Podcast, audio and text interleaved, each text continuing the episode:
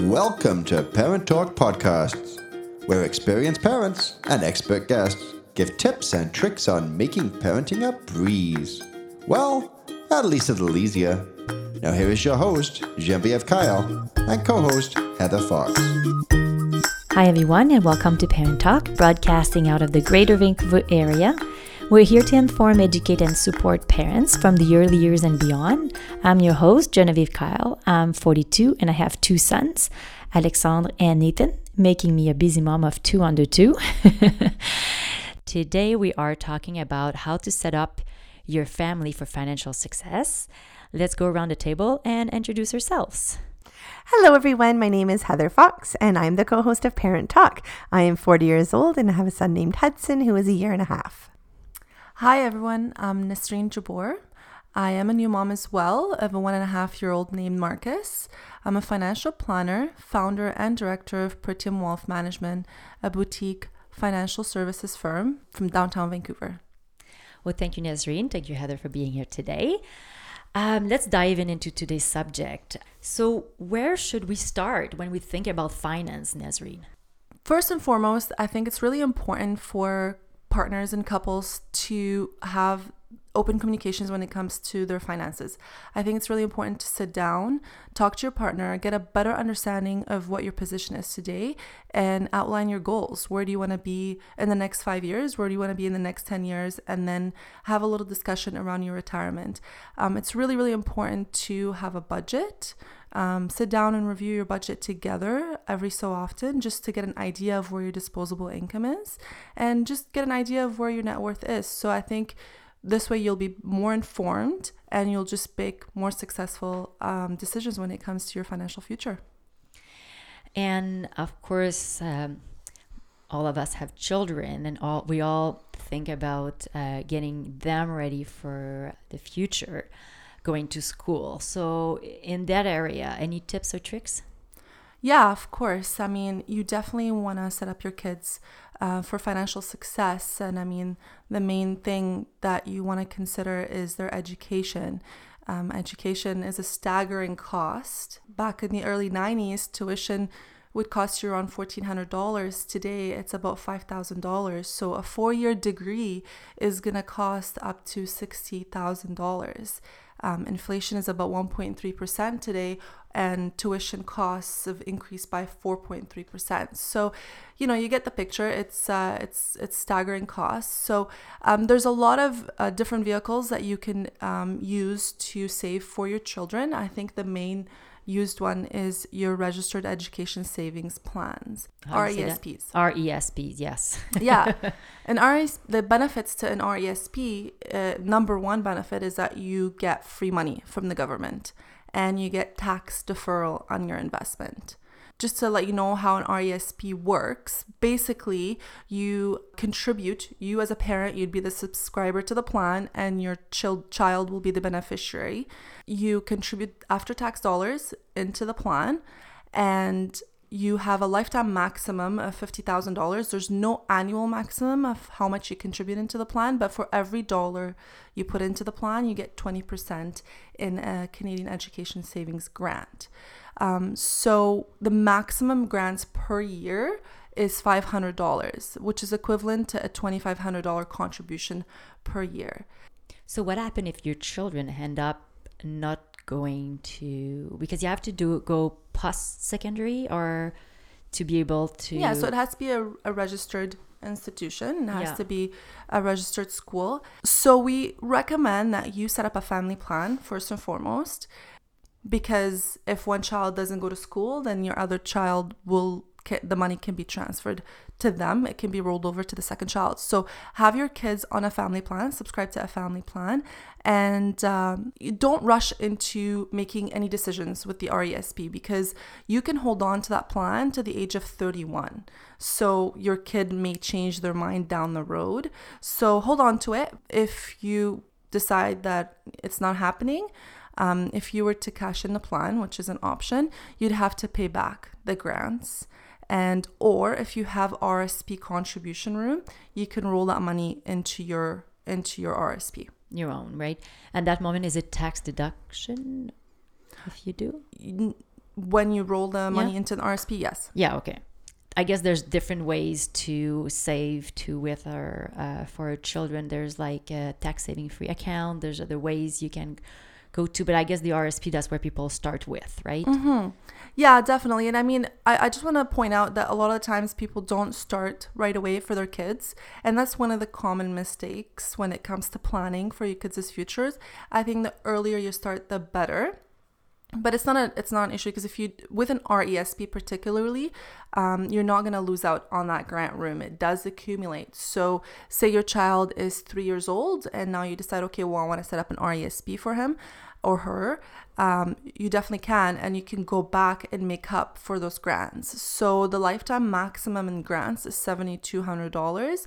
So you definitely want to be maximizing um, the use of the RESP just to get the most money that you can, and then the compounding returns will will magnify your your plan. So if you're on a maternity leave and you don't have your full salary right now, let's say, so it's not it's okay to start this, let's say after you go back to work? Yeah, definitely. Yeah, okay. Yeah, definitely. So, I mean, uh, it's it's always better earlier than later. We recommend that you contribute on monthly basis because a it creates a discipline and b contributing on monthly basis. Say you have a 3-year-old and a 13-year-old and for your 3-year-old you've been contributing all this time on monthly basis and then the 13-year-old you want to start maximizing for the plan and you start doing lump sum, larger lump sum deposits the three year old's plan actually ends up, you end up having a larger value at the end of the day than you would with someone that's maximized on lump sum basis. Mm-hmm. I guess it's same thing with her own uh, saving too for the future, for her own retirement, right? Same exactly. Idea. It's the mm-hmm. same discipline, yeah. What kind of advice can you give to families to set them up? We highly encourage families to sit down with a financial planner and focus on building a foundation and working towards a goal. Um, always plan with an end in mind. That works both for your retirement and for your kids' education. If you have an understanding of how much you need, then it's just easier to plan. So focus on four key areas. At the end of the day, you know, you want to build a bulletproof plan. So first thing first and foremost, you want to make sure that your liquidity is is good. So we recommend that you have about 3 to 6 months of your income set aside as an emergency fund. It's just a rule of thumb because you want to take care of uncontrollable events. And we know with children that happens, right? Even exactly. exactly. I mean, you know, it could be as easy as your car breaking down or um, anything as such. So you don't want anything to deter you from creating a gap in, in your goals and in your retirement plan. So that's first thing and foremost. And then the second thing is look at your income replacement. Understand what your benefits are through your workplace. Your income is your biggest asset. If you don't have that coverage through the workplace, especially if, if you're self employed, you really, really need to take that into consideration and have a plan that will um, offset any loss of income. And then you want to look at your fam- family's financial security. What what's going to happen to your family in the event of an early demise, or you know, also looking at you know maybe creating a legacy or uh, talking about your estate planning. You know what what what's going to happen uh, at the end, and then having uh, a plan for that. Which most times you know we're talking about life insurance in that area, and then you look at your retirement planning, and it's just understanding where your income is coming from. You know, do you have a pension? What's your pension like? You know, what your government benefits are going to be like, and how much income are you going to want in retirement? And when you know those numbers, then you're able to put a plan together that's going to get you there.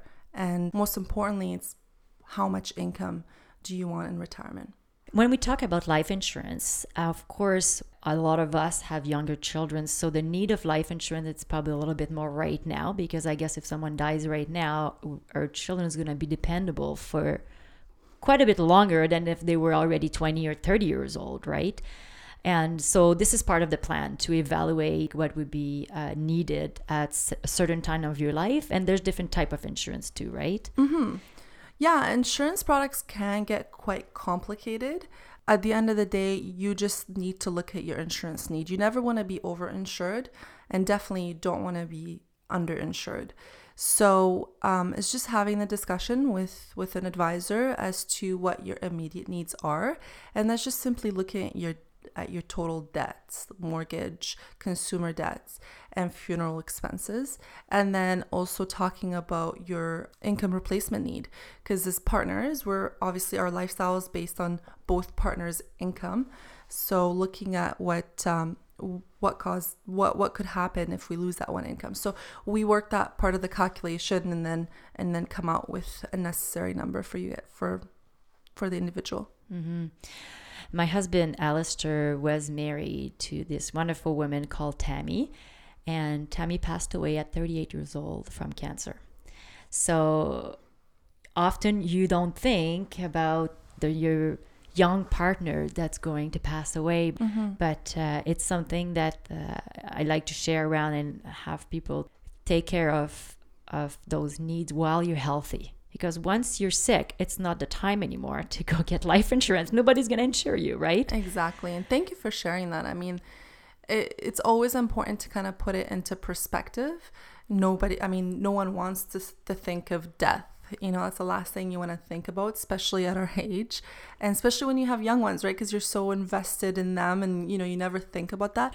But it, it becomes most important when you start a family. And before life insurance, you really should consider getting your will in place as well. Mm-hmm. So, I mean, you set up your will first and then you look into your life insurance coverage.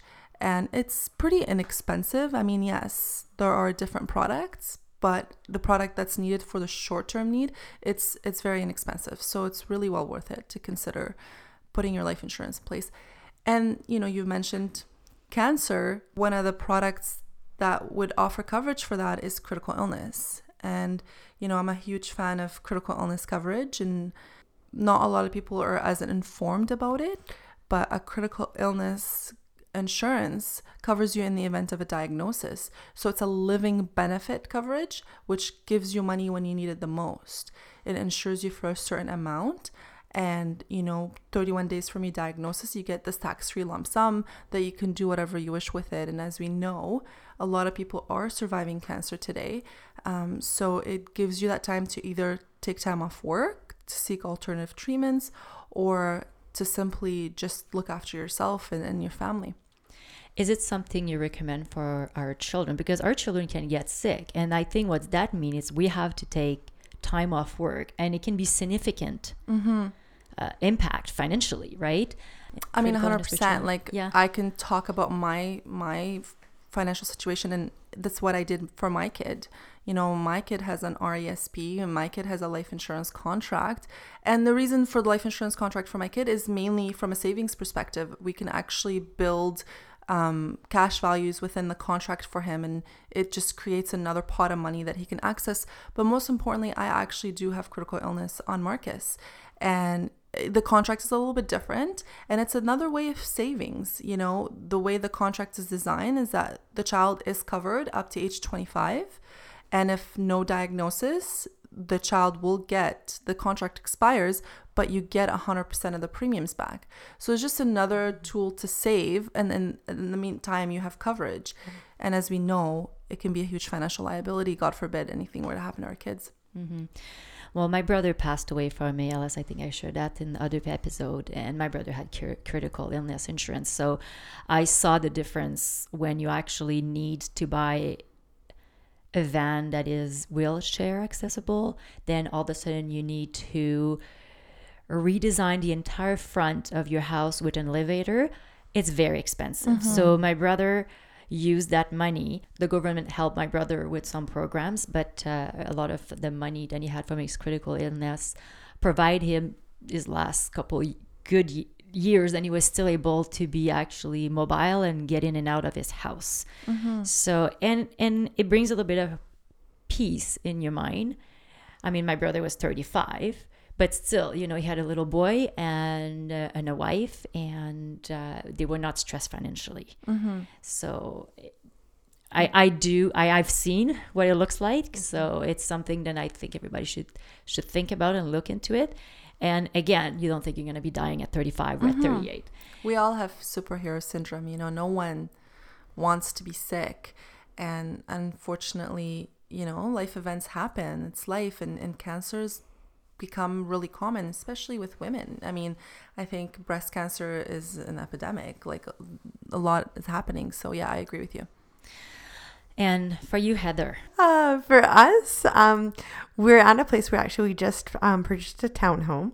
Um, we were in a condo before. So the nice thing financially is with the sale of our condo, we were actually able to clear out all the bad debt, which was fantastic. No more car payments, no more credit card payments. All that bad stuff is gone. So, anyways, but um, now also that I am a stay home mom, like it's totally a different scenario where before the mortgage of the condo, I used to kind of hold on my own before I was with my husband.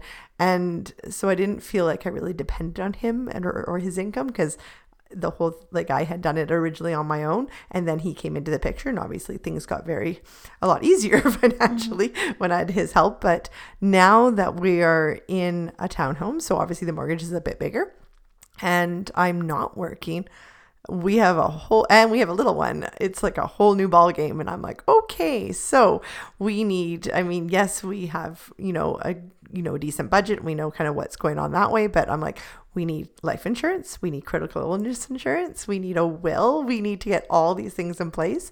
And it can be very overwhelming when you don't know that world at all. Um, so that's kind of where we're at. And I definitely need to kind of get going on those steps to make sure that we are protected and covered while we are both still healthy and things are in a good space right now. So mm-hmm. definitely want to get on that. yeah, no, that's great. And it's great to see that you're, you know, you're thinking towards that. So, Nesrine, do you see some mistakes that families do like over and over? Is there a pattern out there that we should be looking for, like what not to do? Uh, the biggest mistake is when people don't do anything. Uh, a lot of couples are really scared of the conversation when it comes to money. So, I think just get comfortable with talking about money. It really should not create a rift. It, I mean, my husband and I, it's it's it's kind of fun actually. We like looking at our net worth statement and, and doing our budget, and you know we just have fun with it, and we set goals for each other. It just it kind of pushes us to save more. So um, just just have the conversation, and you know when it comes to debt, a lot of people are generally scared of debt, and I think the it's just understanding good debt versus bad debt. Um, a good debt is a mortgage. And you know a lot of people i find in vancouver because real estate is so expensive and and it's it is their biggest asset i mean they just fixate so much on paying down that mortgage. Well don't worry about the mortgage. It's such a low interest rate. Um, focus more about your consumer debt and that's your credit cards. And you know I, i've seen a pattern with some couples where you know they'll they're so comfortable with carrying debt on their credit card because they can transfer it from one credit card to the other because the other credit card has an introductory rate of a lower percentage. And you know that's just a really big no-no for me. So just understanding the good debt versus bad debt um, and you know again a lot of times using debt to grow your wealth it could work. I mean, Jim Pattison, for example, you know, he always borrowed money to to invest in businesses, use other people's money to grow your wealth, and that's um, you know, that's that's something to think about as well. So, I mean, those are really the common mistakes. It's just not having the conversation, um, not understanding good debt versus bad debt. I think it's like the top two. Yeah, that makes sense. I think uh, if we get like buried into credit card debt and children are sick and it can make things very complicated, right? For sure. And then, you know, they look at their biggest asset and they're like, okay, well, we're just going to refinance our home to pay off our debts. And it just gets into this cycle mm-hmm. of, you know, refinancing that mortgage over and over and over again. So stick to a budget, work within your budget. And another comment I want to make about that save first and spend second. So, you know, when you have a plan as to what you want to save a month, have that come out out of your accounts before you spend the rest because then you know what you actually have to s- spend. Mm-hmm. And what kind of percentage should we put aside? Is there a I know we always heard about the the ten percent, or I think there's a book on that out mm-hmm. there. I mm-hmm. can't remember the title, but uh, what's usually what people do? Yeah, I mean the rule of thumb is to start at fifteen percent and work your way up to twenty percent. Um, I mean we don't want to stretch your limits and it's just really going to come down to your disposable income and you know any anything to start is a is a good start but start at 15% and, and build up to 20% i think that's a really good plan And with that savings, that does that include your rsps RESPs, and tax like all those things lumped together? yes Okay. so they'll include even your insurance Okay. as well Right. Yeah. Okay. So, any final tip that will make us better money manager? I would highly encourage everybody to consider working with a financial advisor. I think um, a lot of people get so carried away with working with someone at the bank. I understand why everyone trusts the bank, but a lot of the times, the individuals that you work with at the bank, that's not their career. It's kind of like a um, a rotating door. You know, they're in and out. They're not invested in your best interest. So do work with an independent financial planner because they're more invested in your in your situation. And um, save first, spend second. And you know, another tip is that, in my opinion, markets don't have a place in planning. So when it comes to planning, don't be chasing a return. Think about long term and think about you know you are in control and it's how much you save that's going to get you there so of course we all want a good rate of return but your retirement is in your hands and it's how much you save not your rate of return that's going to get you there Mm-hmm. So it's about being consistent in our saving and and let it be from as young as you can, right? Mhm. Like let it grow compound interest and uh, start early yeah start early. Yeah. as early as you can and it's never too late you know someone that starts in their 20s you know is not going to be far ahead than someone that's going to start in their 30s or 40s it just simply means in your 30s and 40s you just save more and you Mhm. just have to commit larger lump sums to achieve your goal Mm-hmm.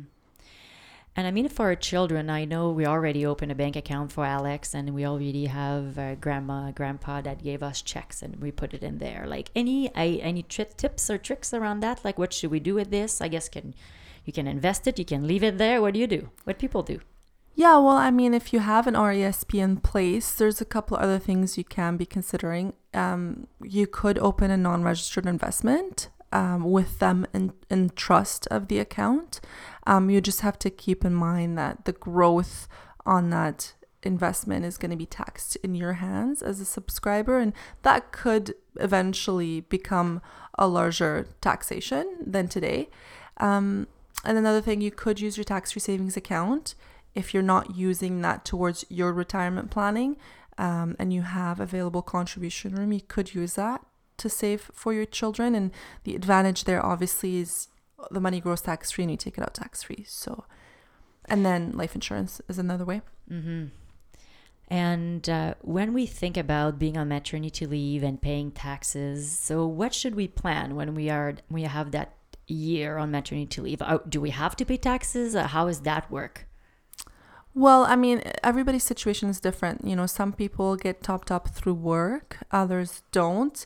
So I think um, the most advice I can give there is just to understand where your income is going to be for that year. Definitely set aside some money to offset, you know, all the expenses that come along with having a new child. And also look at yeah, keep in mind that that EI payment is is being taxed. So if you're not you're not you're no longer getting that income deduct income tax deducted at source, you want to account for what the taxation is going to be on that and then invest in your RSPs likely. Mm-hmm. And the first eleven thousand dollars is not taxable, right? So that Correct. give us a bit of a break to start Mhm. with, and then it just depends on your uh, EI contribution to plan for your uh, next year of taxation. Because I think when Mhm. you're on maternity leave, people that do get EI, because I know like people like you, Nesrine, you didn't get it because you're self-employed, right? Exactly. So if you're self-employed, you don't get it. But like I'm employed, so I did get it. So next year I have to plan on probably paying a little bit to on taxes. Mm-hmm. So it's good to know because I think a lot of people don't know about that. They just think they get their EI payment every two weeks and they don't have to think about future taxes. Yeah, exactly. And I've run into that situation a lot with some of my female clients where they've come to me like, oh, I actually had to pay some taxes last year. Um, I didn't think about, you know, moving money into my RSPs. So if you have contributions into your RSP going in on a monthly basis, then you won't have to worry about it because that deduction will be there for you no matter what. Mm-hmm. All right, thank you, ladies. I think Heather, it's time for a conversation cards. It's time for a conversation card. Every week we like to play a game. not only for fun, but to get to know our guests a little more too. Nobody knows what the mystery card might ask, sometimes silly and sometimes serious. Let's find out what it will be this week. All right, ladies, are you ready? So, our question today Do you believe animals have emotions? Of course, yeah, definitely. Animals. I, I'm I'm not a pet owner. I've never owned a pet, so I don't really speak from experience. But my sister um, inherited a couple of dogs, and you know, uh, just from the discussions and just watching their behavior, of course, animals do have emotions. Yeah, I would definitely have to agree. We have two cats. Um, before we got Marty, who is our newest cat, um, we had Molly and Murray. And when Murray passed, definitely Molly kind of almost went into a bit of a depression.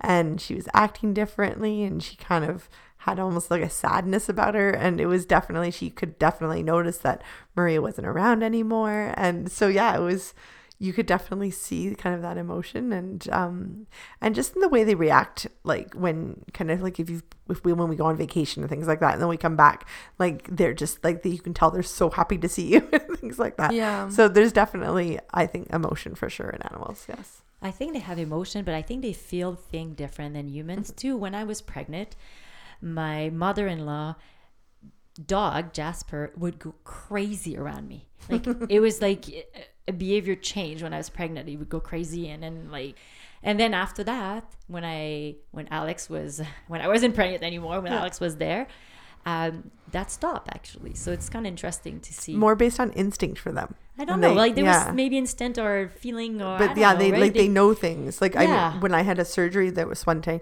murray at the time um he stayed with me in bed and he slept in a place he never ever had slept before but he was like there for me while i was you know healing so Mm-hmm. they yeah they say animals know you're pregnant before you even know sometimes things like that or yeah so well, I mean, it makes sense. I mean, they say Yeah. dogs is a man's best friend. There's a Yeah. reason for There that, right? For sure. So, Yeah. and Yeah. it's really interesting, kind of hearing about their behavior, especially around pregnant women and Yeah. around new babies. It's Yeah. pretty amazing. yeah, Yeah. definitely All right, ladies, that concludes today's episode. I want to thank you, Nesrine, and thank you, Heather, for being here. Thank you for your contribution in other parents' life. For listeners, if you have a question or you would like to join us on our show as a guest or as an expert, please contact us on our website at parenttalk.ca.